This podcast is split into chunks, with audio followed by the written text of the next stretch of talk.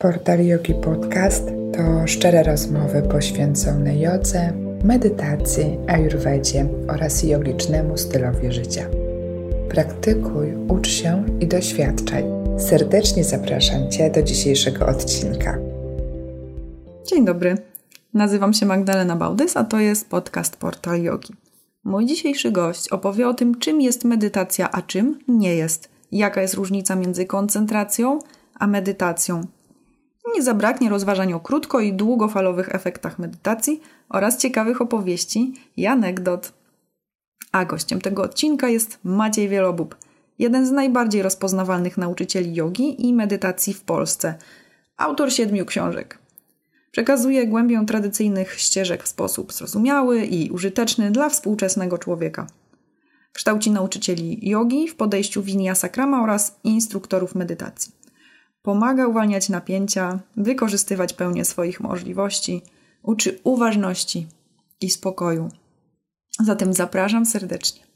Cześć Macieju. Cześć Magda. Bardzo mi Ciebie miło gościć.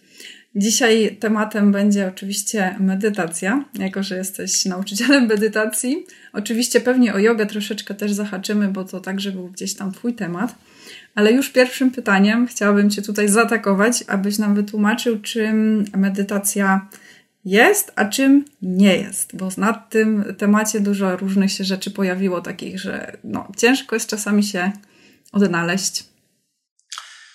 Y, mi w ogóle bardzo miło, że tutaj jestem z Tobą i, i słuchaczami naszymi dzisiaj.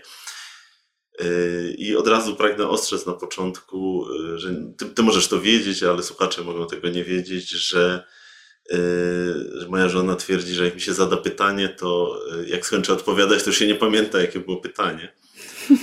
Ale czym jest medytacja? To jest, to jest z jednej strony takie zasadnicze pytanie, a, a z drugiej strony dosyć trudne, bo jak pewne każdy, kto próbował właśnie gdzieś tam dowiedzieć, czym, czym jest, to, yy, to znalazł różne definicje, czasami sprzeczne, czasami jakieś spory. Jeden mówi medytacja to technika, drugi medytacja to proces i tak dalej, i tak dalej.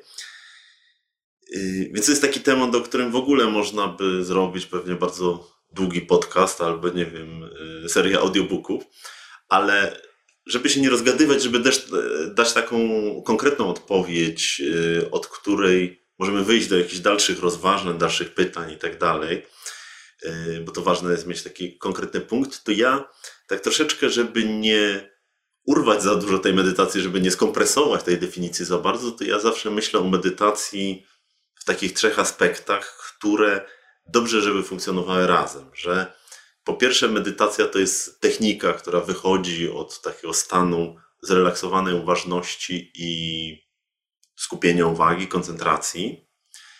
Zazwyczaj tych obu naraz, no czas, czasami mogą być takie medytacje, które bardziej akcentują jeden z tych elementów. Natomiast ta technika y, medytacyjna nie jest y, celem samym w sobie. Ona jest pewnego rodzaju, można powiedzieć, dźwignią, która ma uruchomić pewien proces. My go często w takich kontekstach medytacyjnych nazywamy procesem e, oduczania się, procesem odwarunkowywania, można by powiedzieć. E, generalnie taki proces medytacyjny. I to jest drugie znaczenie medytacji, ta medytacja jako ten proces medytacyjny, ten proces e, oduczania się, ten proces takiego odzyskiwania własnej autonomii, na początku na poziomie reakcji swoich, nie wiem, panowania nad impulsami, nad reagowania i tak dalej, e, a, a, później, e, a później oczywiście ta autonomia nasza się rozszerza coraz bardziej. E, I teraz, czyli, czyli mamy te dwa znaczenia, już medytacja jako technika, medytacja jako proces. I teraz kłopot jest taki, to znaczy nie wiem, czy to kłopot, może nie kłopot, że mm, ten proces też potrzebuje pewnego wsparcia. Że oczywiście dokarmia go ta nasza formalna praktyka, ta technika medytacji, ale potrzebuje też czegoś, co my często określamy ścieżką duchową, ścieżką rozwojową, czyli różnego rodzaju oddziaływań, technik formalnych, nieformalnych, relacji, które składają się na taką naszą ścieżkę duchową, ścieżkę życiową i tak dalej. I to wszystko wspiera ten proces medytacyjny. I ja uważam, że jeżeli chcemy tak w miarę pełnie tą medytację zdefiniować, to musimy wszystkie te trzy rzeczy uwzględnić. To chyba I, trudne. No jest to trudne, bo łatwo jest położyć akcent tylko na przykład na to, yy, mówiąc tak kolokwialnie, siedzenie w medytacji. Łatwo jest położyć akcent na przykład, yy, no przecież jest najważniejsze to życie codzienne i co my tam robimy, a, a brzydko mówiąc olać to, to siedzenie, ale tak naprawdę jedno i drugie jest potrzebne bo każde nam coś, coś tam daje w kontekście tego procesu. Jak pamiętamy o jednym i drugim, to ten proces będzie sam pamiętał o sobie. On jest, on jest oczywiście taką esencją tego, co się dzieje w medytacji, ale on sam o siebie nie zadba, jeżeli my nie zadbamy o, te, y, o, o technikę i, i o ścieżkę. I, I czasami wychodzi, że na przykład ktoś się za bardzo skupia na pewnym elemencie, bo ja kiedyś y, dostałem na jakiejś transmisji pytanie, nawet nie wiem, czy ty nie, Y, nie, nie słuchałaś jej wtedy, y, że jakiś pan zapytał, czy może, czy jak ma czas, to może medytować tam 6-8 godzin dziennie, nie? I, y, I to jest trudno odpowiedzieć na takie pytanie, bo oczywiście, no, niby można, ale z drugiej strony pierwsze, co przychodzi do głowy, to jest jakiś taki, taka idea, że to może być jakaś nierównowaga, nie? że jeżeli ktoś ma czas medytować 6-8 godzin dziennie, codziennie. Ja nie mówię o jakimś takim odosobnieniu, które człowiek sobie mhm. zrobi na weekend, czy nawet na tydzień raz na jakiś czas, co może być faktycznie bardzo użyteczne. Ale jak człowiek ma 6-8 godzin dziennie, to znaczy, że nie wiem, może nie pracuje, może nie poświęca uwagi swoim bliskim i, i wtedy Pytanie też, co on ma na myśli, mówiąc, że 6-8 godzin chce poświęcić na medytację. Jakiego rodzaju to medytacja tak, no oczywiście, to też może być ta kwestia, co, on tutaj miał na myśli, ale to było zadane w kontekście takiej techniki medytacyjnej, tego siedzenia mm -hmm. w mhm. medytacji. I, ym, no, mnie, mnie, zawsze inspirowała taka idea, która jest y, w ścieżce sufickiej, w której się mówi, że musi być ta równowaga w życiu wewnętrznym, czyli można powiedzieć w tym medytacyjnym, musi być równowaga w życiu zewnętrznym, to znaczy musi, no, że dążymy do tego powiedzmy, y, ale też równowaga między jednym a drugim. Nie? I, y, no i właśnie. wtedy to, tutaj... to buduje jakoś ładnie tą ścieżkę medytacyjną naszą nie? I, i życiową mhm. po prostu. Nie? Tak, i to jest płynne przejście właściwie do takiego drugiego pytania, które się od razu nasuwa w związku z tym, po co nam ta medytacja w takim razie, tak? Jaki jest nasz cel tego, jaka jest nasza intencja, bo no skoro jakby zaczynamy wchodzić na tą ścieżkę, potrzebujemy tej medytacji z jakiegoś powodu. Z jakiegoś powodu mm, komuś w końcu wpada do głowy, że jednak może się tym zainteresuje. No i po co ona nam jest? To jest, to jest takie pytanie, które samo w sobie zawiera odpowiedź, bo, bo to jest takie pytanie, które każdy sobie powinien zadać na początku. Ja jak na przykład ktoś przychodzi do mnie i mówi, że chciałby coś tam praktykować, to ja się pierwsze co pytam, to się pytam, a dlaczego zaczęłaś, czy zacząłeś medyto medytować, nie?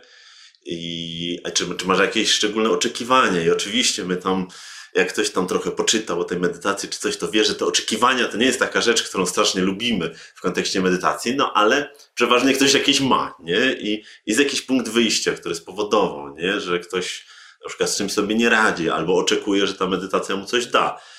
E, więc, e, więc to jest takie pytanie, które każdy musi sobie zadać. Natomiast e, i, i to jest bardzo ważne, bo, bo można powiedzieć, że taki nasz początek tej duchowej ścieżki jest zawsze indywidualny, że, że startujemy w danym punkcie życia, w, danym, w danej sytuacji swojej, w danej sytuacji emocjonalnej, nie wiem, rodzinnej, zawodowej może w jakimś kryzysie, a może nie, może w najlepszym momencie swojego życia i tak dalej, i tak dalej. Yy, czasami czujemy, że tak jakaś, można powiedzieć, tęsknota serca nas przyciąga do tego i wtedy zawsze warto iść za tą tęsknotą, my się czasami boimy. Ale yy, jeżeli byśmy chcieli tak trochę syntetycznie i ogólnie odpowiedzieć na to pytanie, to yy, tradycyjnie się pojawiają takie dwa określenia co do medytacji, że z jednej strony się pojawia medytacja jako droga do, można powiedzieć, usunięcia cierpienia, wyjścia z cierpienia, że człowiek cierpi w pewien sposób, czasami w taki bardzo dosłowny, czyli czasami y, doświadcza takiego fizycznego czy psychicznego bólu, a, a czasami w taki sposób y, na zasadzie o niby wszystko w porządku, ale się ktoś nie czuje spełniony, nie czuje takiego poczucia sensu, a czasami ktoś ma takie powiedzmy subtelne tęsknoty swojego serca, tak jak mówiłem. No i wszystko jest jakąś tam formą cierpienia, no i, yy, i w wielu ścieżkach się akcentuje, że medytacja jest takim yy, taką metodą, powiedzmy, czy ścieżką do, do wyjścia z tego cierpienia. Najsilniej to jest zaakcentowane w buddyzmie, szczególnie we wczesnym buddyzmie, a ale w zasadzie każda ścieżka w jakiś sposób się do tego odnosi, tylko czasami bardziej naświetla mocniej jakiś tam rodzaj tego cierpienia, czy na przykład sufi się będą odnosić do takiego, do takiej tęsknoty serca, do jakby, można powiedzieć, powrotu do swojego źródła, nie? Yy, I to jest jeden taki motyw, to cierpienie, wyjście z cierpienia. Drugi motyw, który oczywiście nie jest zupełnie wykluczającym, tylko tak naprawdę stanowi pewną jedność z tym pierwszym, tylko jakby akcent jest na co w nim położony, to jest ta yy, droga do wolności. Że, że człowiek w pewien sposób, gdy podlega różnym impulsom, y, gdy podlega y, lękowi swojemu, niepokojowi i różnym takim, y, w różne relacje jest uwikłany w taki sposób, jak nie do końca by chciał, a czasami nawet nieświadomy do końca tego. Jest, to no to to właśnie powoduje trochę jego cierpienie i, i nie daje mu doświadczyć tej pełni życia i wtedy jak ten, mówi się o tym, że ten proces medytacyjny jest taką drogą właśnie do tej autonomii, między innymi przez zapanowanie nad swoimi impulsami, przez takie yy, poszukanie identyfikacji z czymś, co jest trwałe, a nie z tym, co jest nietrwałe, czy nie z naszą jakąś tam fizycznością, emocjonalnością, umysłowością, yy, rolami, które pełnimy, a z yy, na przykład czymś na poziomie wartości, czy pewnym ideałem. E, i tak dalej. Więc, to są takie dwie rzeczy, które najczęściej się pojawiają w takim ogólnym nauczaniu, ale tak jak mówiłem, zawsze trzeba sobie to pytanie zadać, czemu ja zaczynam? Nie? Bo, bo, bo czasami niektórzy, niektórzy się tam wstydzą powiedzieć, a bo zaczynam, bo nie wiem, bo, bo coś tam chciałbym lepiej się czuć. I to jest, nie wiem, czy to jest dobry, czy zły motyw. No to jest taki motyw, jak ktoś ma i skoro chcemy zacząć w tym punkcie, w którym jesteśmy, a nie, a nie da się inaczej. nie da się zacząć. Wiele osób próbuje zacząć w tym punkcie, w którym chciałoby być przynajmniej za jakiś czas, ale to się nie da zrobić. Jeżeli chcemy zacząć w tym punkcie, w którym jesteśmy, to musimy szczerze jakby przyznać, chcę na przykład teraz medytować, bo się źle czuję, albo chciałbym troszeczkę bardziej panować nad sobą i ten. I to jest okej, okay, nie? I, I nie ma co udawać. To generalnie tak jest na ścieżce, że ten horyzont y, psychiczny i, i etyczny w sumie też się przesuwa cały czas. Nie? I, I wtedy jak my zrealizujemy jakiś drobny cel, który był pewnym wyzwaniem dla nas, ale był jeszcze dostępny, to, y, to możemy postawić sobie kolejne tam zadania na ścieżce.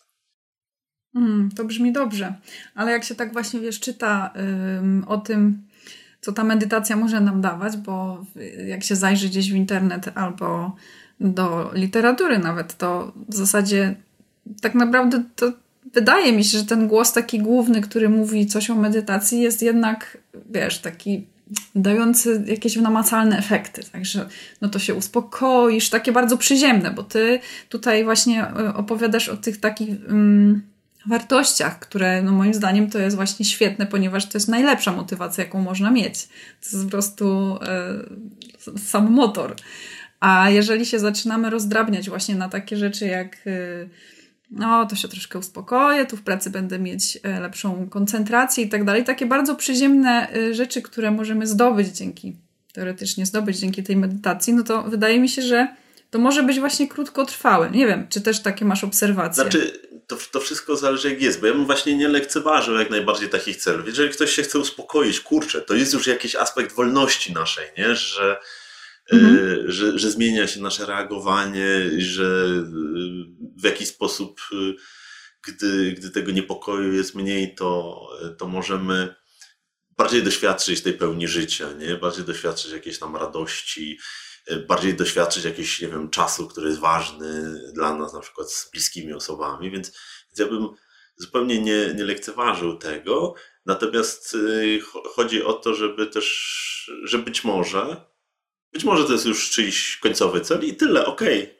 porządku, nie? To tak naprawdę tradycja medytacji nic na tym nie straci, że ktoś sobie pomyśli, że tylko chce medytować, bo chce się lepiej koncentrować albo bardziej zrelaksować.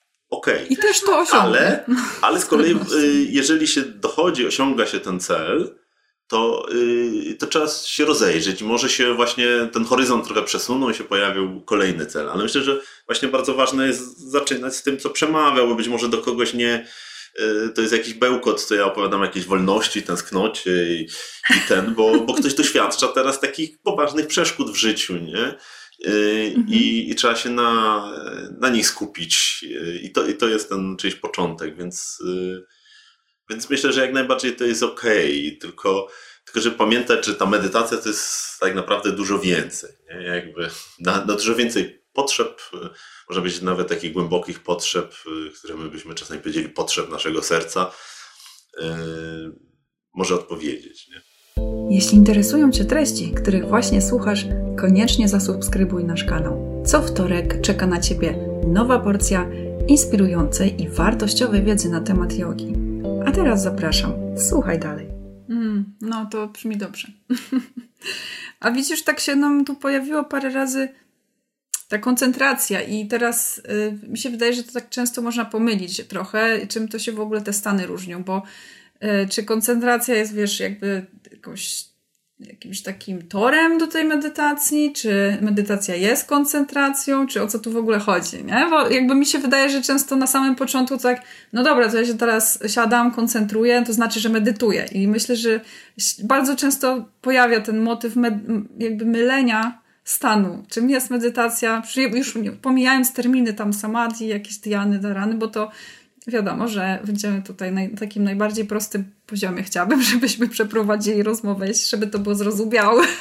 To, to jak to, czym to się różni, ta koncentracja od medytacji? To, to, jest, to jest dobre pytanie i znowu takie pytanie z takiej serii, co to pewnie by zadać kilku nauczycielom medytacji, każdy by troszeczkę inaczej odpowiedział. Można, można na to spojrzeć w różny sposób, nie? Czyli jak już na przykład się tam powołałaś na tego Patanjalego, tam y, trochę mówiąc o tych y, dharanach, tychianach i samadhi, to do Patanjalego na przykład medytacja, y, która była określana jako całość samyama w Yoga Sutrach, składała się z takich, można powiedzieć, trzech stopni, trzech, no, trzech stopni można powiedzieć. I pierwszy stopień, gdzieś mi tu pies szczeka, tak słyszę, zostanie sławny na nagranie. E, I, I dharana to jest koncentracja, dhyana tłumaczymy jako medytacja, a samadhi no to różnie tłumaczymy. Ja, ja przyznam szczerze, najbardziej lubię nie tłumaczyć, ale na przykład Leon Cyboran tłumaczył jako skupienie. Ja już jak używam tego terminu skupienie, to bym nazwał najwyższe skupienie, bo skupienie -hmm. się chyba trochę potocznie kojarzy z koncentracją. Zdecydowanie. Więc na tak przykład tak dla Patanjalego to wyglądało tak, czyli autora Yoga Sutr, że, yy, że gdy skupialiśmy uwagę, to była dharana, czyli koncentracja. Yy, tu chodziło o skupienie uwagi mentalne, czyli nie o to, co czasami w jodze się nazywa trataką, że ja się wpatruję w płomień świecy, w jakąś świecę i tak dalej, tylko koncentracja mentalna, czyli że ja swój umysł, swoją uwagę przekierowuję bez udziału wzroku w jakieś miejsce, czyli mogę coś wizualizować, na tym się skupiać, mogę powtarzać jakąś mantrę czy jakąś myśl, albo starać się utrzymać jakąś myśl, albo skupić się na jakimś miejscu w ciele i tak dalej, i tak dalej. Więc w zasadzie tych przedmiot, te przedmioty mogą też troszkę zależeć od jakiejś tam ścieżki, bo jedna będzie jakichś tam wizerunków używać, inna będzie jakichś tam konkretnych mantr, inna jeszcze innych i tak dalej, i tak dalej. I y, y, więc, więc jak następowało to skupienie uwagi na jakimś obiekcie, to dla Patanjalego, dla autora yogasów to była dharana, czyli koncentracja. Jeżeli ta koncentracja zaczynała być utrzymywana już przez jakiś tam dłuższy czas, Patanjali nie definiuje, co to znaczy dla niego dłuższy czas, czy to no jest właśnie. Y, trzy godziny, czy, czy, czy nie wiem, pięć minut, że jeżeli ta koncentracja jesteśmy w stanie utrzymać dłużej yy, i tak stosunkowo bezwysiłkowo, to wtedy się staje tchianą, czyli medytacją. Yy, natomiast jeżeli ta medytacja dochodzi do takiego punktu, w którym yy, no właśnie, jak to ładnie wytłumaczyć, w którym zaciera się różnica pomiędzy koncentrującym się obiektem koncentracji, w którym można powiedzieć, że koncentrujący identyfikuje się albo z tym obiektem koncentracji, albo z y, po prostu z samym tym doświadczeniem skupienia, a, a zaciera się identyfikacja z tym, na czym zazwyczaj się identyfikujemy na tej swojej zewnętrznej części. Y, to ja może zaraz dam przykład, żeby to troszkę łatwiej było mhm. zrozumieć. Y, to wtedy mówimy o samadhi, o, o najwyższym skupieniu. To może jest tak troszkę, jak, jakby, że zapominasz trochę, że w ogóle się koncentrujesz? Jak trochę tak. Ja, ja to zawsze trochę? porównuję. To jest oczywiście, należy potraktować jako takie porównanie nie, nie, niedosłownie. Ja to porównuję do takiego doświadczenia y, często zachwytu głębokiego, że jak na przykład nie wiem, ktoś lubi chodzić po górach czy gdzieś i nagle wychodzi gdzieś na jakiś nie wiem, punkt widokowy i jest taki widok, który naprawdę mu zapiera dech w piersiach, czy jej zapiera dech w piersiach, to, to jest taki moment, y, jak pojawia się taki prawdziwy zachwyt, y, takiego rozpuszczenia y, siebie. Nie, nie ma ja, na chwilę nie ma mnie, jest albo ten przedmiot zachwytu, albo wręcz sam zachwyt. To zazwyczaj trwa jakiś tam ułamek sekundy, może sekundę, jakąś się poszczęści.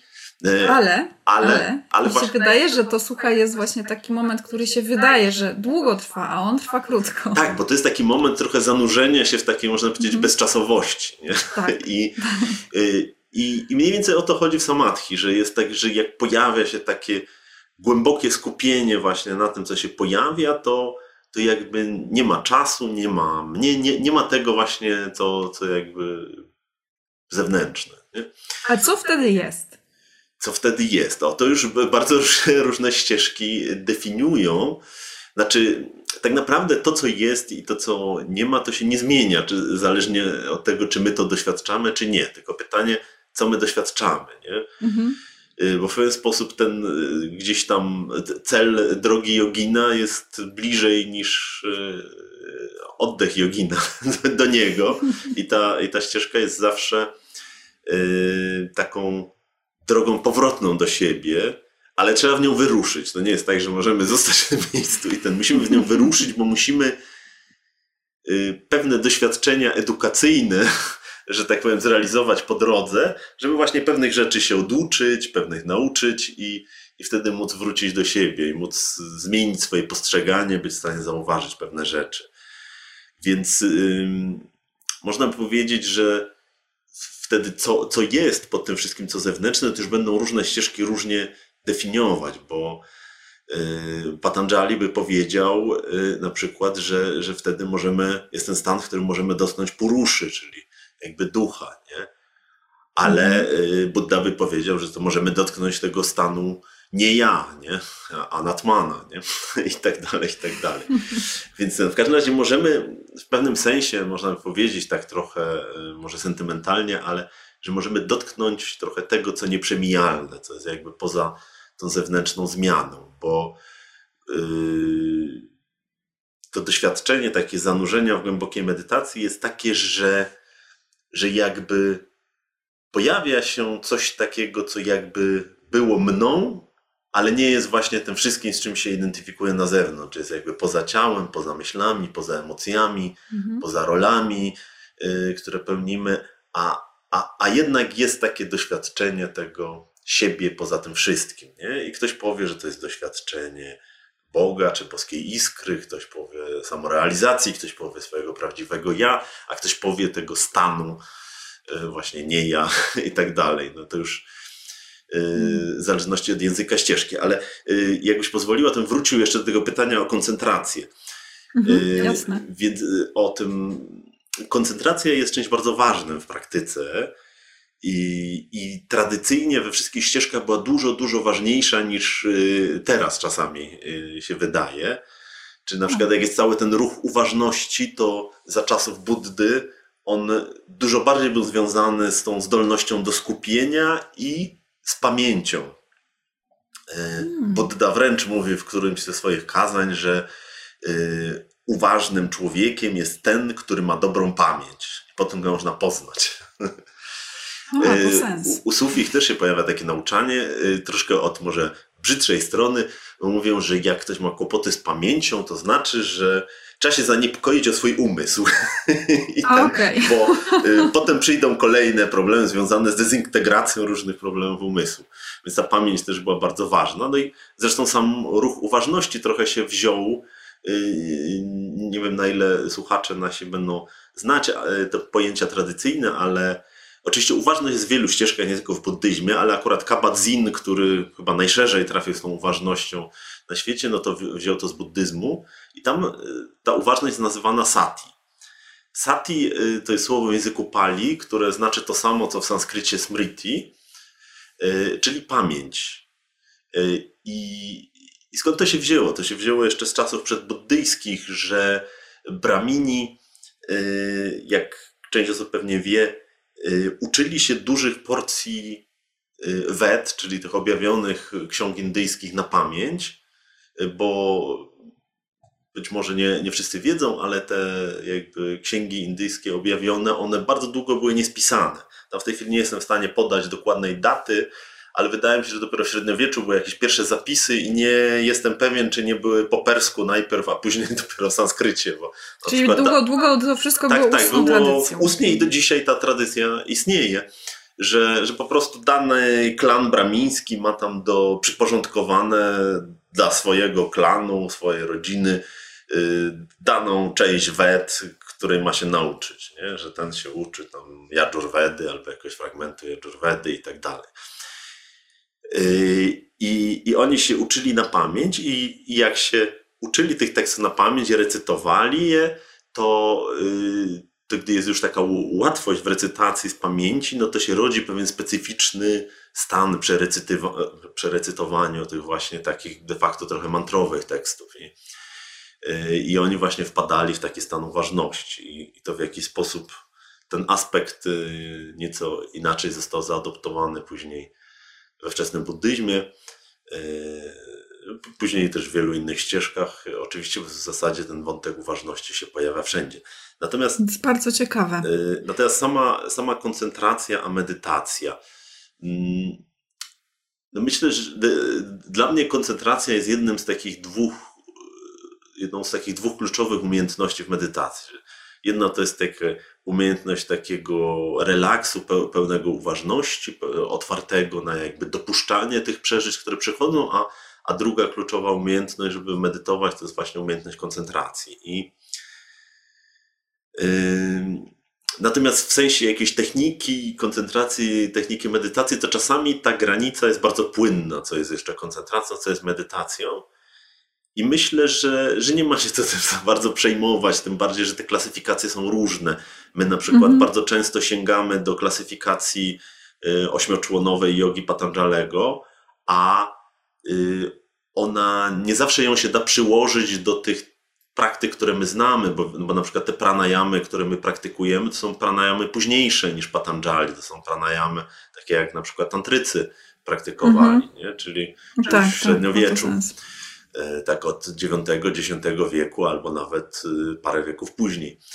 E, więc i, i dlatego czasami ktoś się zastanawia, hmm, ale czy to jest jeszcze pranayama, czy to już jest medytacja, czy to jest pratyahara, czyli to wycofanie zmysłów, czy to jest pranayama, czy to jest medytacja. I czasami są takie praktyki, które nie, nie, nie da się dokładnie wsadzić w to. Dokładnie. Więc i mogą być różne inne klasyfikacje.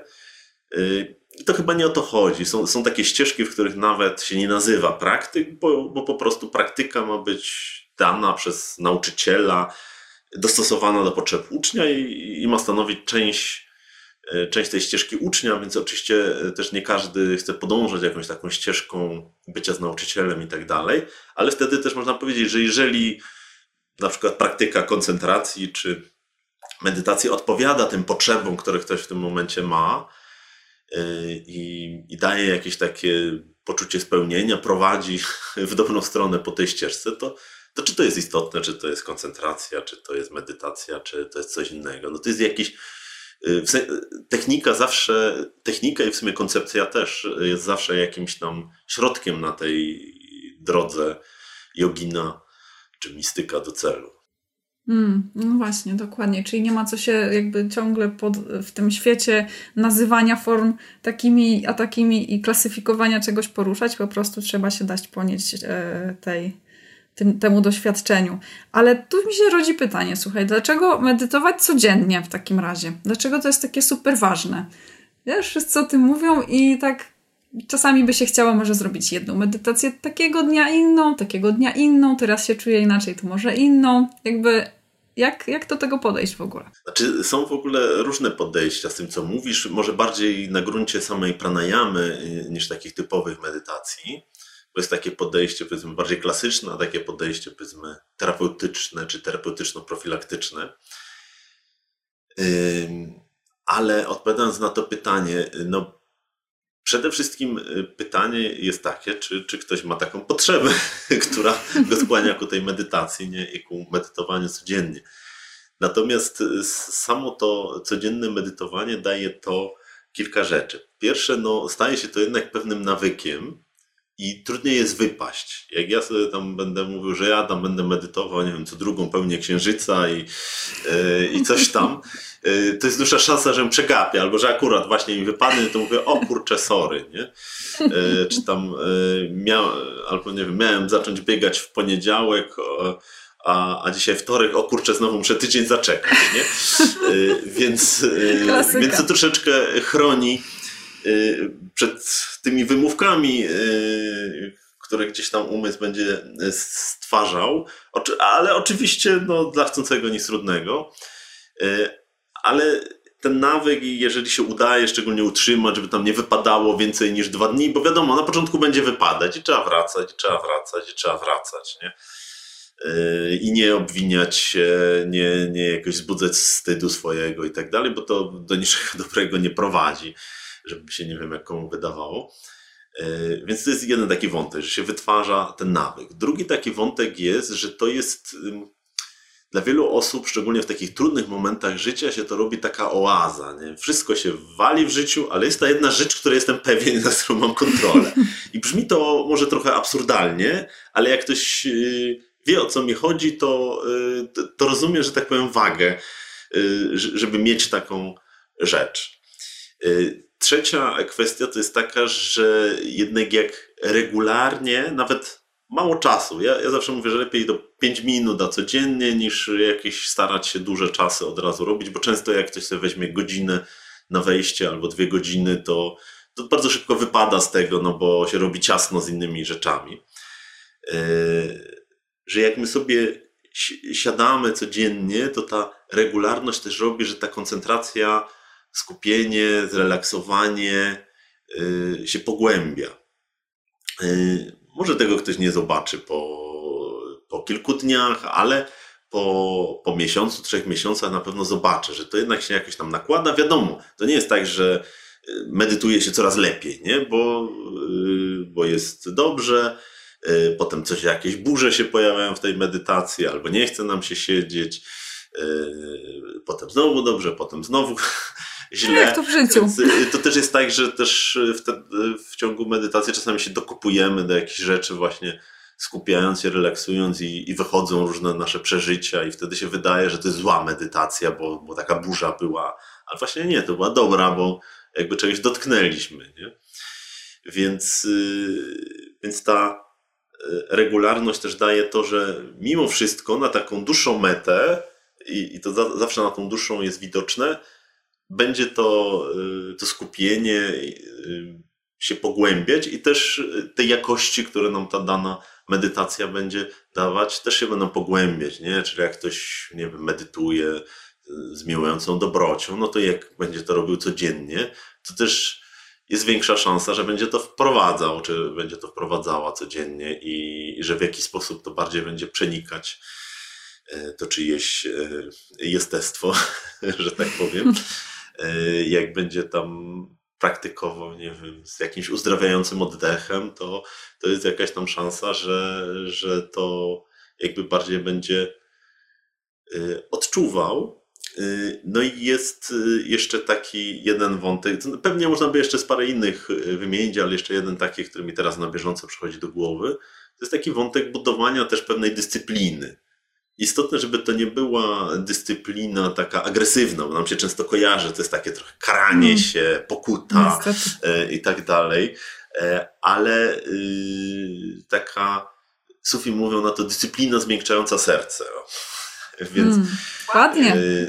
Nie, nie na zasadzie takiej, że ja wszystko zniosę i dam radę, żeby nie wiem co tylko, tylko że robię tą, tą dyscyplinę, ale ona jest zanurzona w tej ścieżce też takiej akceptacji, yy, przyjaźni, miłości i też do siebie, nie tylko do innych, nie tylko do najwyższej rzeczywistości, ale też do siebie. Wobec tego no ciężko będzie. Oczywiście czasami ta akceptacja siebie, kochanie siebie, wybaczenie sobie i tak dalej jest najtrudniejsze i, i, I choć często się mówi, że najpierw to, a potem innych, to ja, ja nie wiem jak na przykład w Twoim życiu, ale w moim było tak, że ja trochę y, musiałem się nauczyć miłości do siebie z miłości do innych, akceptacji do siebie z akceptacji do innych. I niestety, że ta idealna metodyka nie zawsze się sprawdza. Y, trochę, trochę tak jest, ale myślę, że te dwie ścieżki one się wzajemnie. Tak, tak, to, to oczywiście trzeba tak. gdzieś tam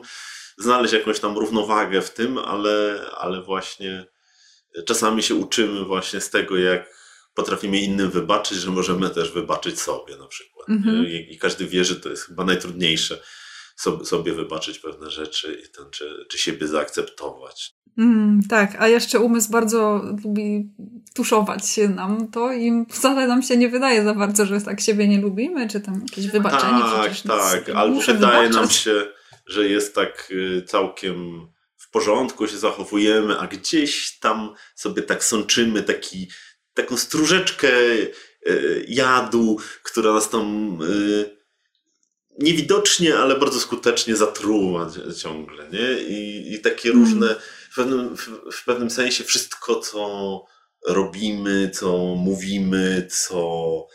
Yy, nawet jakie gesty robimy, jak się ruszamy, jakie miny robimy. E, to wszystko jest pewnego rodzaju sugestią, którą sobie podajemy, sobie w sumie i innym też, nie? I dlatego też e, jest w wielu ścieżkach medytacyjnych ten wątek takiego przyglądania się sobie, e, studiowania siebie. Nie? Jest dla wedyjskich reginów jest swathiaya, dla, dla sufich jest muhasaba, nie? Ta, to pewne takie samopoznanie, nie, nie dlatego, że się tam napawać jakąś tam yy, swoją świetnością, chociaż oczywiście różne radości swojego życia trzeba celebrować też, ale, yy, ale dlatego, żeby właśnie zauważać, że my czasami na różne subtelne sposoby sobie podajemy sugestie, które wcale byśmy sobie nie chcieli podawać, jakbyśmy tak mm. głęboko zastanawiali, albo innym podajemy takie sugestie swoim zachowaniem, swoimi wiem, minami, swoim spojrzeniem, jakimś jednym słowem, które powiemy.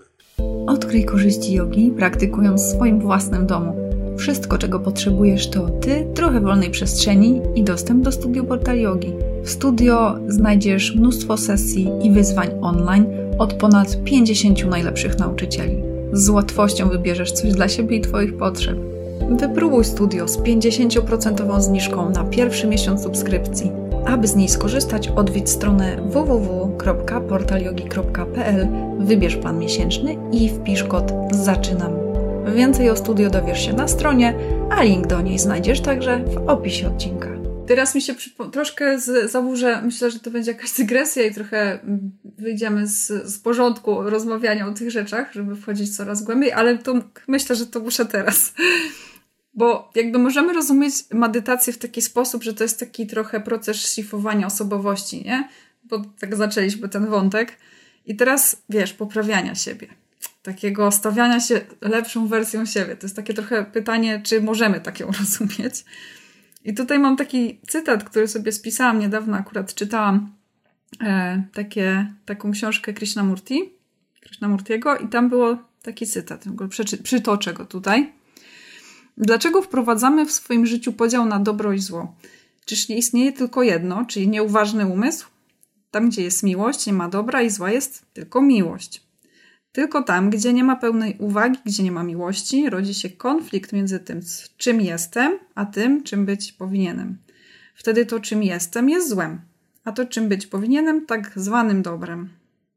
No i teraz patrząc na ten kontekst medytacyjny, czy tak naprawdę to naprawianie siebie czasem nie jest jakąś ucieczką i tym, wiesz, takim omijaniem trochę konfrontacji z tym, co jest. I właśnie to, co żeśmy tu wspomnieli, takim maskowaniem. Znaczy ja, ja przyznam, że, że nie lubię y, tego określenia, że stawanie się lepszą wersją ja samego siebie, pomijając, że to jest takie wyświechtane przez różne te takie pseudorozwojowe kręgi, bo oczywiście mamy dobrych trenerów rozwoju, osobowo, y, rozwoju osobistego, osobistego, mamy dobrych coachów mhm. i tak dalej.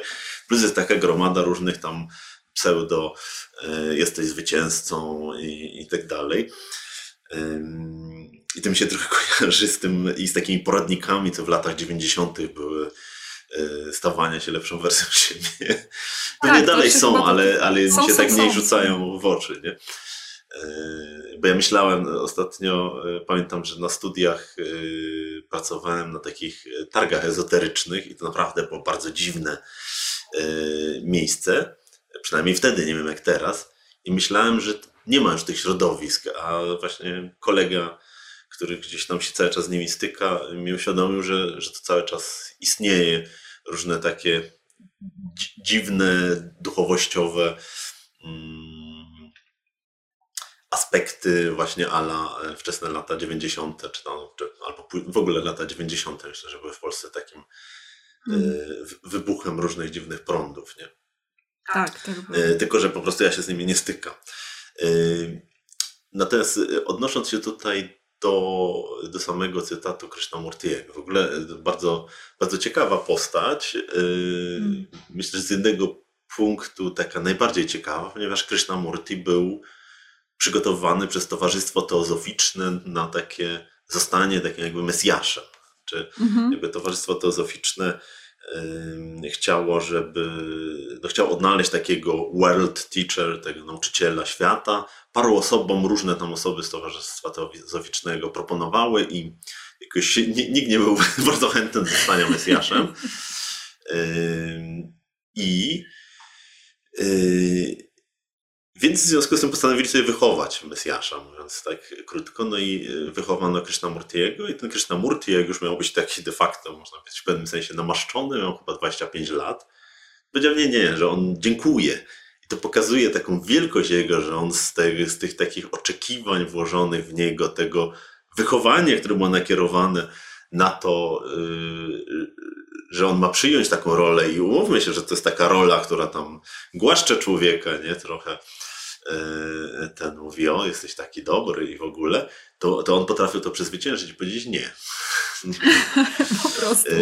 więc, e, więc tutaj na tym w dużej mierze polega jego wielkość, że, że potrafił jakby nie, nie wejść w to, w co w sumie nie powinien był wejść. E, natomiast odnosząc się do samego tego cytatu, w tradycji indyjskiej w ogóle się nie, nie używa tego, znaczy może nie w ogóle, ale tradycyjnie się nie używa tego pojęcia dobra i zła. Y, to jest pojęcie, które się wywodzi z zaratusztrianizmu, czy do nas, do kultury tej chrześcijańskiej, y, islamskiej, y, żydowskiej też trafiło z zaratusztrianizmu. Tam, tam jest ta walka dobra ze złem, jest Ariman chyba i Ahura Mazda i one symbolizują tą, tą walkę dobra ze złem. Ja mogę coś, przepraszam wszelkich zaratusztrion, którzy słuchają tego podcastu, jak coś pokręciłem. Ale, ale sama idea tego dobra i zła, ona ewidentnie pochodzi z zaratusztrianizmu. Przynajmniej w takim kontekście duchowym. E, w Indiach się bardziej skupia na innych rzeczach, e, że czy coś jest himsą czy ahimsą, czyli czy coś jest krzywdzące czy niekrzywdzące i czy coś jest y, y, dharma czy adharma, czy, czy, jest, y, czy jest harmiczne, jakby związane z pewną, można powiedzieć, naszą duchową powinnością, czy, czy czymś, co, co szkodzi tej duchowej powinności. Więc, więc tam się bardziej pojawiają takie wątki. Natomiast tutaj Krishnamurti sprowadza te kwestie moralne do takich kwestii psychologicznych. Ja ja w sumie też taki wybieg trochę zrobiłem w mojej psychologii jogi i, i to i tak mi się wydaje, że tak jest. Może być tak oczywiście, że i ja i Krishnamurti jesteśmy niepoprawnymi optymistami co do kondycji ludzkiej. I, I, może tak być. Ja to zupełnie przyjmuję, że, że tak może się, się zdarzyć. Natomiast przy, przypomina mi się taki wywiad, czytałem z Markiem Edelmanem, który jak wiadomo był, był i w trakcie powstania w getcie żydowskim i w getcie w Warszawie. E, i, i bodajże w Oświęcimiu był w obozie i tak dalej, no więc różne takie powiedzmy ekstremalne miał doświadczenia, których nikt z nas by nie chciał mieć, choć już się może nie w tej skali, ale, ale jednak w takiej złej skali zdarzają bardzo blisko nas. I, i on w jakimś tam wywiadzie, niedługo przed swoją śmiercią, powiedział, że on na podstawie swoich doświadczeń mówi, że człowiek jest z natury zły i tylko wychowanie go może uratować. Hmm, ja ciekawe. prywatnie uważam odwrotnie, że człowiek jest z natury dobry i y, na, natomiast, że to, czego się nauczy, może, może jakby go zepsuć. Że nie wydaje mi się, żeby większość osób poza osobami jakimiś tam, e, nie wiem, osobowości psychopatycznej na przykład, e, chciały czynić e, zło, nazwijmy je w cudzysłowie, dla, dla zła, tylko to wynika z jakiegoś ich tam pomieszania. Ja oczywiście upraszczam trochę temat, ale więc w pewnym sensie bym się przychylił do tej idei, którą Krishnamurti przedstawia. Ale tutaj trzeba uważać, żeby nie popaść w taki, ja to nazywam duchowy relatywizm albo rozwojowy relatywizm, że a nie oceniajmy czegoś jako zła, czy coś. No pewne rzeczy trzeba ocenić jako zło, nie? Czyli, że na przykład, yy, przepraszam za wątek polityczny może, ale, ale jest aktualny. Myślę, że też w jakimś kontekście duchowym nie powinniśmy uciekać do niego, czyli Putin yy, wjechał, yy, zrobił inwazję na Ukrainę i jest to złe i jest to jakby złe i trzeba wyraźnie stanąć po dobrej stronie, bo inaczej jest tak, jak mówił y, dr Martin Luther King y, w jednym ze swoich takich najbardziej znanych kazań w kościele Riverside, dokładnie rok przed śmiercią swoją. Y, powiedział, nadszedł, to było kazanie o przeciwko wojnie w Wietnamie, nadszedł czas, gdy milczenie staje się zdradą. Hmm. I, no, mocne słowa. Więc, y, i, więc pewne rzeczy trze, trzeba ocenić, bo czasami nie, niektórzy nie chcą, mówić, a nie oceniajmy, nie oceniajmy. Faktycznie nie oceniajmy swoich emocji, nie oceniajmy swoich myśli, staramy się nie oceniać ludzi, ale czasami są te sytuacje, w których musimy ocenić. I na przykład taki Buddha czy, czy inni wielcy mistycy yy, zupełnie by nie mieli z tym problemu po prostu uznałem, nie, to jest jakby niewłaściwe, to, to jest jakby złe, nie? Nie wiem, Buddha, Shankara, Inayat Khan, nie sądzę, że mieli e, ten problem z tym. W tym też polega ta, po, po to się nie rzuca tymi ocenami na wszystkie strony, że jak jest ten moment, w którym należy tego użyć, to, e, to, to, trzeba tego użyć i wtedy nie jest to zabarwione naszym, można powiedzieć, ego.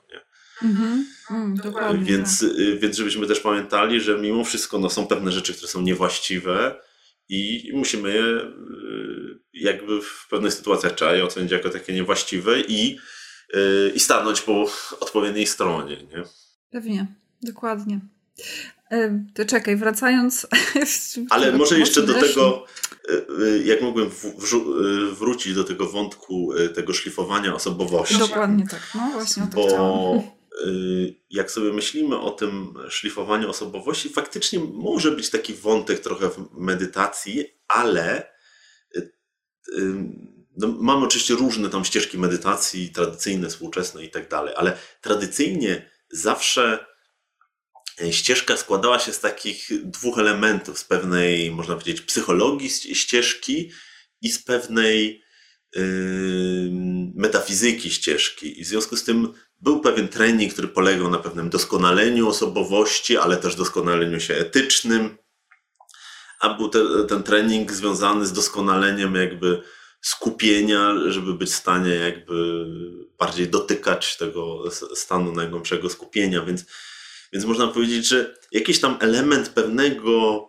szlifowania się czy chyba byśmy powiedzieli na ścieżce bardziej oczyszczania się, jest istotny, nie? Że, że jest ten pewien element takiego stawania się na ścieżce, ale oprócz tego musi być element bycia. Mm, dokładnie. dokładnie, no kropka.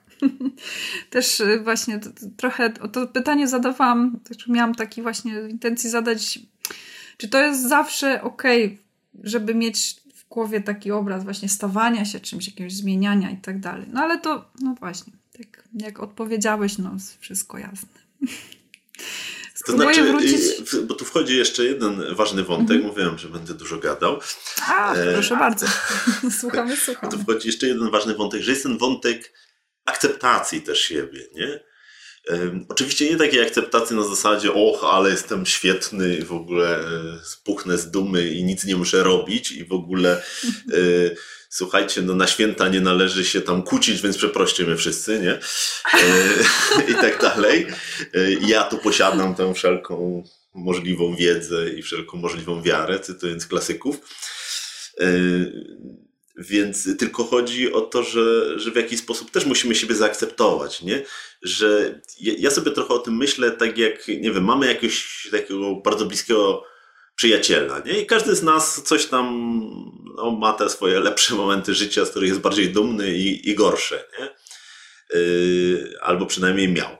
I jeżeli my tak po prostu coś zrobimy niefajnego, i, ma, I mamy takiego bliskiego przyjaciela, albo nasz przyjaciel tak zrobi, czy przyjaciółka, y, to, to my nie przyjmiemy go z ocenami, tylko przyjmiemy go z akceptacją, y, jakby otulimy, ochronimy i, i damy mu w tym tą przestrzeń, w której on może się, czy ona y, zmienić, gdy, gdy się poczuje gotowy. Nie? I, I my się musimy tak samo potraktować właśnie jak swojego przyjaciela czy przyjaciółkę, że że, nie chodzi, że, że musi być taki pewien element skruchy na, na naszej ścieżce, nie? że okej, okay, przepraszam, to, to było y, złe, to było złe, y, ale, ale też musi być taki element akceptacji siebie. Nie? Ta skrucha nie może pójść w obwinianie się, ona ma pójść w odpowiedzialność, we wzięcie odpowiedzialności. Nie?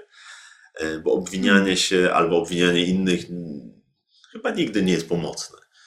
Więc, y, więc musi być ten y, element akceptacji siebie, bo taka prawdziwa akceptacja kreuje tą przestrzeń do zmiany, bo, y, bo właśnie jak już tak się powołujemy na różne takie rzeczy, które krążą po tym środowisku rozwojowym czy duchowym, to jest ta idea wychodzenia ze strefy komfortu. Ale większość ludzi tam nie jest w tej strefie komfortu, są w strefie zamrożenia.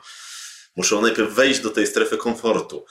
Yy, o, I, ciekawa koncepcja, nie słyszałam tego jeszcze. Yy, to, yy, to, to, to, nie jest moja koncepcja, to, jest, to pochodzi od jakby tych ludzi, którzy opisali te różne strefy, strefę komfortu, strefę, ja nie pamiętam dokładnie, jest tam strefa komfortu, strefa zamrożenia, strefa jakiejś tam eksploracji się nazywa i tak mhm. dalej. Musiałbym spra sprawdzić sobie dokładnie, jak oni to opisywali. I, I tam w tej idei generalnie jest tak, że człowiek powinien przebywać w tej strefie komfortu przez jakieś 70% swojego czasu, a, a ta eksploracja taka bezpieczna, bo jak za daleko pójdziemy, to, to spadamy do tej strefy zamrożenia, nie? A, y, więc, y, ma to sens. więc właśnie my nie musimy się cały czas narażać na trudności życia. Czasami musimy właśnie odbudować swoje siły, odbudować swoje zas zasoby yy, i, i jakby zaakceptować siebie, nawet jak to nie jest koniec naszej ścieżki, a może nawet przede wszystkim jak to nie jest koniec naszej ścieżki, bo wtedy już będziemy mieli tą akceptację. Poza tym, no, z tym końcem tej ścieżki to jest takie trochę przereklamowane. Ona się też, trochę nigdy nie kończy. No, bo jak to mawiają, y, nie cel tam jest jakby ważny, tylko ta droga. No, w pewnym sensie w sensie, tak, żeby no, się nie znaleźć jest na końcu, istotny, a... tylko że ja, ja prywatnie jestem y, zwolennikiem takiej idei oświecenia, czy, czy tej wolności duchowej jako czegoś bardziej dynamicznego niż statycznego, więc, y, więc no to też niesie ze sobą pewne wyzwania. więc, więc człowiek jakby nie, nie schodzi z tej ścieżki. No właśnie. No dobrze, to jakby czekaj, wróćmy gdzieś, bo to żeśmy sobie fajnie omówili, myślę. Dużo ciekawych rzeczy. Ale mam wrażenie, że chciałam jeszcze zapytać o jakieś przeszkody, tylko szukam mojego pytania na, w notatkach, gdyż ominęłam część. E, aha, tak, jest. Co może nam przeszkadzać w praktyce medytacji? Typu właśnie takie rzeczy, które. No oczywiście y, nasz styl życia i te wszystkie rzeczy, o których już trochę tak żeśmy wspomnieli, osobowość, jakieś używki, jakby wszystko to, co robimy, co może nam przeszkodzić y, w tym, w tym medytacyjnym naszym pomyśle na życie. Znaczy, może być wiele przeszkód, nie? Bo, bo życie jest pełne takich przeszkód, ale z drugiej strony, jak odpowiednio przyjmiemy jakąś taką, nie wiem, powiedzmy trochę na, naturę wody w starciu z tymi przeszkodami, to, to w większości wypadków udaje nam się je opłynąć, nie musimy wcale na nie napierać. Więc ja bym się nie skupiał na tym, co może być przeszkodami, bo wtedy ktoś sobie myśli o tej tacy, takiej siermiędzy, tej ścieżki y, duchowej. Y, myślę, że zasadniczą przeszkodą to jest to odkładanie tego, nie? że zrobienie, że później, nie? Bo ktoś może myśleć, a to ja będę, nie wiem, mniej pił, to się wtedy zabiorę do medytacji, albo rzucę palenie i się zabiorę do medytacji, albo lepszy dla ludzi. No i to jest oczywiście bardzo takie godne pochwały, że ktoś ma, ma takie jakieś poczucie, no, że powinien coś ze sobą zrobić, ale to jest troszeczkę tak, jakbym, nie wiem, wymyślił sobie, że zrobię sobie pójdę do, na manikur, manikur jest w rękach, nie? E, to, że pójdę sobie na manikur, ale jak zrobię sobie wcześniej, nie wiem, skórki czy tam paznokcie, nie? E, I trochę jest tak, no wchodzimy na tą ścieżkę, jacy jesteśmy, nie? I z wszystkimi tymi przeszkodami, które mamy i ten, bo tak to, to cały czas są jakieś przeszkody, które mówię, a bo rodzina mi przeszkadza, bez rodziny mi było lepiej. No nie byłoby wcale lepiej, bo w ogóle byś nie zauważył nawet pewnej rzeczy, nie? Albo a jakbym miał wsparcie rodziny, to by było lepiej. No pewnie tak, ale nie masz, nie? I, i tak, i tak y, było. No, y, ja tu się nie wyzłośliwiam bynajmniej na nikim, nawet jak to tak zabrzmiało, bo, bo ja oczywiście też jakieś tam swoje dużo różnych wymówek miałem i, i kombinowałem. Y, więc, ten, więc tak naprawdę y, odkładanie tego jest taką największą przeszkodą, no, a, a po prostu trzeba wejść na tą ścieżkę i, y, zacząć nią podążać i, i, i, wtedy obserwować też, co przeszkadza, nie? i starać się jakoś usuwać to, co najbardziej przeszkadza, ale przede wszystkim też na początku jest istotne to, żeby wracać cały czas, wracać, bo, bo tak to będzie wyglądało u większości osób, nie, że będą już zdeterminowani i się będą cały czas trzymać, tylko że wypadną z tej praktyki albo zrobią coś, co założyli, że nie będą robić. I będę trzeba znowu wracać i wracać, bez takiego obwiniania siebie, bez zawstydzania siebie, wracać. Y, jest taka mm. suficka zasada na, na ścieżce, która się mówi powracanie y, do skupienia E, nie powracania od rozproszenia, przepraszam. E, I to jest zarówno w kontekście medytacji, że ja medytuję i jestem skupiony na jakimś obiekcie medytacji i uwaga ucieknie, no to wracam od rozproszenia. Ucieknie, wracam od rozproszenia. Ucieknie, wracam od rozproszenia. Trudno. Cierpliwie. E, tak, cierpliwość, o to cierpliwość to jest może taka rzecz, o której jeszcze warto za chwilę wspomnieć osobno. E, ale też na takiej ścieżce życiowej, nie? Podejmuję jakieś zadanie i gdzieś tam, nie wiem, brakło mi sił, odwagi, czegoś tam. Trudno. Zauważyłem, że wypadłem, wracam. Zauważyłem, że wypadłem, wracam. I w którymś momencie, jeżeli my tak wracamy, wracamy, taka trochę asertywność, nie wiem, wobec życia, wobec siebie, e, taka zdarta płyta trochę, nie? Że jak coś jest ważne, to ja wracam i wracam i wracam i wracam. Staram się no, też obserwować yy, być może dlaczego te przeszkody się pojawiają, ale też nie, nie poświęcam, poświęcam więcej czasu na ten proces wracania i wracania i mhm. wracania. I wtedy w końcu się okazuje, że my y, nagle kończymy już realizowanie tego zadania, albo że my już medytujemy codziennie, nie? Y, albo że więcej jest y, tego czasu bez przerw niż z przerwami i tak dalej. E, no i tak jak słusznie zauważyłaś, to, to, to ta cierpliwość jest, e, jest istotna bardzo. E, I, I, są nawet takie ścieżki, szczególnie wśród indyjskich sufich, którzy uważają, że to jest taka pierwsza właściwość serca, którą należy rozwijać cierpliwość. I ona z jednej strony może dać nam ten pewien, to beznadziejne słowo, ale lepszego teraz nie mam, sukces na ścieżce, ale z drugiej strony też chroni nas przed różnymi przeszkodami, przed różnymi uwarunkowaniami, bo cierpliwość ma takie dwa wymiary. Ma wymiar takiej wytrwałości, czyli że ja mogę dążyć do celu, nawet jak nie ma, że tak powiem, żadnych nagród po drodze. Y, I, I, że jak tak długo, długo, długo i tam daleko jeszcze, no daleko, daleko. Y, a drugi to jest wytrzymałość, czyli że jak się pojawiają różne tam niezbyt przyjemne rzeczy po drodze, y, to, to ja mimo wszystko jestem w stanie zdążać tą ścieżką dalej. Nie? I, I w takim życiowym sensie można powiedzieć, że wytrwałość uwalnia nas trochę od takiego uwarunkowania nagrodą. Tym, czy ktoś nas będzie lubił, czy będzie się komuś podobać, czy, czy, czy jakąś faktyczną nagrodą, czy coś, a wytrzymałość uwalnia nas od takiego uwarunkowania karą. Y, wtedy jak nam się zdarzają te przykre rzeczy, na przykład, bo ludziom się nie podoba to, co robimy, bo coś tam, bo ktoś nas krytykuje i tak dalej. Y, może troszeczkę prymitywne przykłady daję, e, ale mam nadzieję, że wiadomo o co chodzi. To, to ja wtedy mimo wszystko nie, nie zbaczam z tego, robię swoje, bo, bo jakby wierzę w to, więc, więc ta cierpliwość jest, jest bardzo istotna. Mm, to tak właśnie chyba nawet na początku gdzieś wspomnieliśmy o tym, prawda? Pamiętam, że mówiłeś o tym y, odzyskiwaniu gdzieś wolności swojej, czyli jak, jak jestem cierpliwa wobec siebie, nie? I wobec, wobec tego, co zamierzam i do czegoś dążę, to, to też właśnie odzyskuję tym samym swoją wolność, bo jakby mój wybór jest taki. Tak, tak. I konsekwentnie go realizuję. Tak, tak.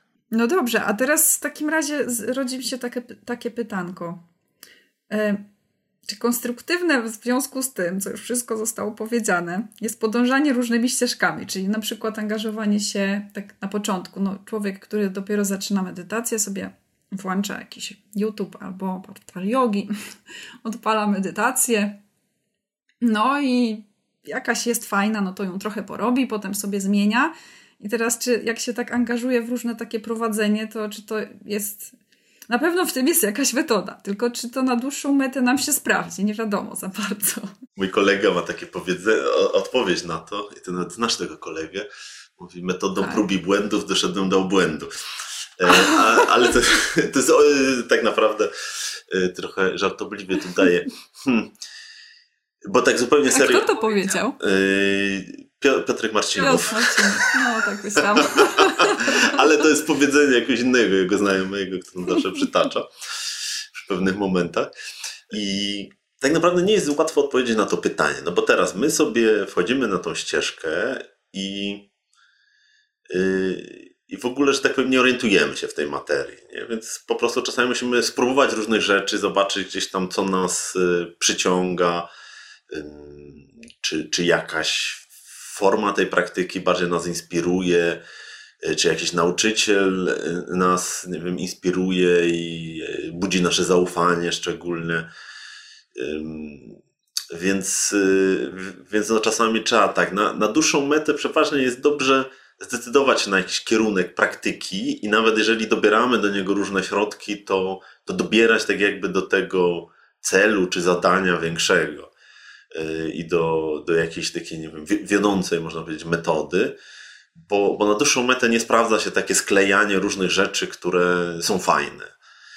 Natomiast na początku no, czasami musimy wybadać, tu spróbować, tam spróbować i tak dalej, wtedy zobaczyć, nie wiem, co, co jest co, no bo skąd mamy mieć jakąś tam wiedzę. No czasami jest tak, że ktoś ma fuksa, trafia od razu na, nie wiem, jak jakiegoś super nauczyciela, czuje to, co on mówi i, i ten. No ale umówmy się, że to trzeba mieć szczęście trochę, nie? No tak. Yy, więc yy, chyba nie ma takiej dobrej odpowiedzi na to pytanie. No, generalnie jest taka, że na dłuższą metę dobrze by się trzymać jakiejś spójnej linii, nie? A, a na początku, no, jak się da, to też, no, ale czasami trzeba odnaleźć, która jest na przykład spójna z nami, nie? Albo jaki nauczyciel jest spójny z nami. -hmm.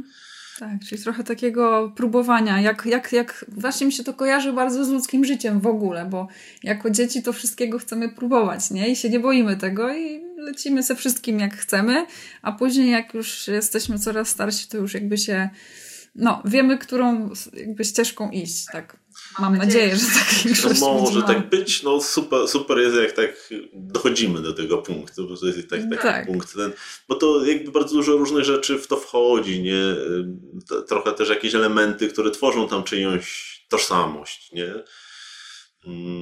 Czy ja, ja na przykład to nauczanie medytacyjne, które mam jest bardzo uniwersalne, ale na przykład zetknąłem się z takimi osobami, które na tyle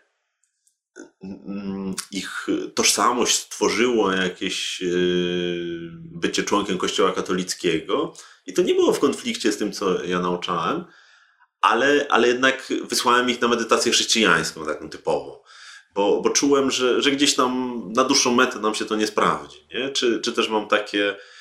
Yy, tak, takiego przyjaciela e, Jarka Kubackiego, który Y, jest teologiem chrześcijańskim, ale miał taki epizod w swoim życiu, że no rozwiódł się i, no i to był taki kryzys wiary też dla niego w tamtym momencie. I no i tak zaczął poszukiwać w tym momencie i akurat on, on mieszka w Holandii, w Leiden, w Leidzie i na jego ulicy mieszka taka suficka szejka nie, nie, pamiętam jak się nazywa, no i on poszedł do niej, ona z nim tak pogadała, pogadała ze dwie godziny i ona mówi, wiesz, zawsze jesteś tu bile widziany, ale twoja droga to jest ta droga człowieka z Nazaretu. Mm. I, I tyle. Nie? I czasami tak jest, i to, bo, bo, jego tożsamość to bardzo tworzy. On y, ze swoimi tam parafianami czyta Rumiego i tak dalej, ale ale jednak ta, ta tożsamość chrześcijańska, a są na przykład osoby, które tam chodzą na różne moje ten i, i chodzą do kościoła i tak dalej, nie? Więc czasami są jakieś różne czynniki, a do tego jest jakieś takie czynniki, no nie wiem, no kogoś po prostu wkurza dany nauczyciel, no i nie da rady, nie? No na przykład ja wiele osób mogę wkurzać, nie? I zdaję sobie z tego sprawę, no i e, cóż poradzi, na szczęście jest wielu innych nauczycieli. I, I, prostu nie, no czasami nie ma tej chemii, nie? Żeby no nie wiem jak normalnie. doceniać czyjąś wiedzę czy coś i nie ma tej, tej chemii, nie? Yy, czy, czy w jakiś tam inny sposób, więc, więc są różne czynniki, no i czasami się ma szczęście, że się szybko trafi, no a czasami w sumie nie wiem, czy to jest szczęście, czy nieszczęście, że, że trochę dłużej się chodzi, no yy, i, i że trzeba odnaleźć tą swoją ścieżkę, no. W każdym razie zawsze ta ścieżka, no, mimo wszystko, nawet jak się ma tego nauczyciela, któremu się ufa i tak dalej, to jest yy, no, takim może czasem przykrym paradoksem tej ścieżki jest to, że trzeba ją i tak przejść samemu, że ten nauczyciel wspiera, gdzieś tam wskazuje pewne drogi, ale trzeba ją przejść samemu. Ja tak pamiętam, jak kiedyś właśnie moja mama przyszła na jakieś spotkanie medytacyjne sufickie, które prowadziłem to danie nie było jakieś takie egzotyczne, bo ona się jakby zetknęła też y, sufizmem. Y, znała mojego nauczyciela y, i, i tak dalej. No ale tam po tym spotkaniu tak wyszła i tak mówi, a wiesz, tak sobie pomyślałam, że to jest takie trudne, że jednak człowiek w sumie to wszystko sam musi przejść, nie? I, i to jest mm. prawda, chociaż sam i nie sam. Nie? Jest, wśród sufich jest takie ładne powiedzenie Bachaudina, jednego z naj, największych sufich ever, E, takiego nauczyciela sowieckiego z obecnego Uzbekistanu, e, gdzieś bodajże, o ile dobrze pamiętam, XVI-XVII wiek, ale mogłem mu coś tam doda e, dodać z 200 lat na głowy. I on powiedział, ty mogłeś zapomnieć o ścieżce, ale ci, co byli przed tobą, pamiętają o tobie. Więc tak mm. naprawdę gdzieś tam, jak tradycyjnie się mówi, że jak człowiek uważa kogoś za swojego nauczyciela, to ten nauczyciel zawsze jest z nim. I, i to mm. też jest taki ładny wątek, on jest chyba akurat y, w sufizmie najbardziej wyciągnięty mocno, że wejście na ścieżkę nie obiecuje, że będzie łatwo, nie? że ścieżka jest ścieżką gór i dolin, ale jest jedna obietnica, która jest zawarta w ścieżce i uważam, że to jest bardzo mocna y, obietnica, że nigdy nie będziesz samotna, nigdy nie będziesz samotny. I, I to się dzieje na dwóch poziomach. Na takim poziomie spo, społeczno-psychologicznym, że, że jest nauczyciel, że y, że być może jest jakaś tam grupa zgromadzona wokół tego nauczania i w jakiś sposób y, odnajduje się, powiedzmy, swoje bratnie dusze, ale też jest taki wymiar metafizyczny do tego, że, że, że możemy na tej ścieżce dotknąć tej obecności, która zawsze z nami jest, niezależnie od wszelkich zewnętrznych okoliczności. I jak się udaje y, dotykać tego i, i utrzymać to, y, to doświadczenie tej obecności, to wtedy, y, to wtedy nie da się być samotnym. Hmm, to tego byśmy chyba sobie wszyscy życzyli. Tego byśmy sobie życzyli, bo to jest chyba to, co czyni wiele takich doświadczeń cierpienia takim po prostu cierpieniem, nie? Czy na przykład proces jakiegoś tam umierania, yy, jakieś to poczucie samotności albo lęk przed samotnością czyni gorszym, nie? Czy jakieś y, trudne chwile, które znosimy, kryzysy, to, to że to często jesteśmy osamotnieni w nich sprawia, że, yy, że, że jest no, po prostu dużo gorzej. Hmm. No, w takim razie chyba nam zostaje tylko sobie po prostu życzyć tego, żeby było, żeby zawsze był ten kontakt, nie? Żeby zawsze było jakieś prowadzenie z tej czy innej strony, żebyśmy byli pewni tego, a, którędy podążamy, do czego. Czasami na tej ścieżce to jest tak, że no, y, to bardzo ładnie ujął taki y, taki nauczyciel, y, który się nazywał Al-Ghazali, i on powiedział, że to wejście na tą ścieżkę duchową to jest trochę jak szczelanie z łuku do celu, którego nie widać. Więc tak czasami jest i też trzeba przyjąć, że to jest normalne i jest tym może piękno życia. Piękno życia jest właśnie w takich wielu rzeczach, których właśnie wcale nie postrzegamy jako piękne. Nie? Czy na przykład w kruchości tego życia też jest jego piękno. Y, hmm. I, I w tej skończoności jego jest ta wyjątkowość życia, prawda? I tak samo w tym, w tej pewnej, w tym, że to trochę jest, nie, nie wiadomo, co tam dalej będzie, to jest w tym jakaś przygoda, nie? I, i w pewnym momencie zaczyna być. Nie? I więc, e, ale zawsze fajnie gdzieś tam mieć to poczucie takiego zaufania i, i przewodnictwa w życiu. Tak. Dobrze, czyli myślę, że na dzisiaj już dużo mieliśmy takiego materiału do przemyślenia. Te... Moim gościem był Maciej Fielomów. Dziękuję bardzo. bardzo. Dziękuję. Mam nadzieję, że jeszcze sobie będziemy mogli porozmawiać i troszkę więcej opowiedzieć, przybliżyć różnych tematów naszym słuchaczom. Mam nadzieję. Ja również. Do usłyszenia zatem. Dziękuję Ci za wysłuchanie dzisiejszego odcinka. Zaproś jogę do swojego domu, dołączając do studia Portal Yogi. Znajdziesz tam setki praktyk jogi, a także różnych wyzwań. Wszystko to prowadzone przez najlepszych nauczycieli. Praktykuj, ucz się i doświadczaj jogi. Dołącz do nas. Więcej informacji o studio Portal Yogi znajdziesz w opisie odcinka.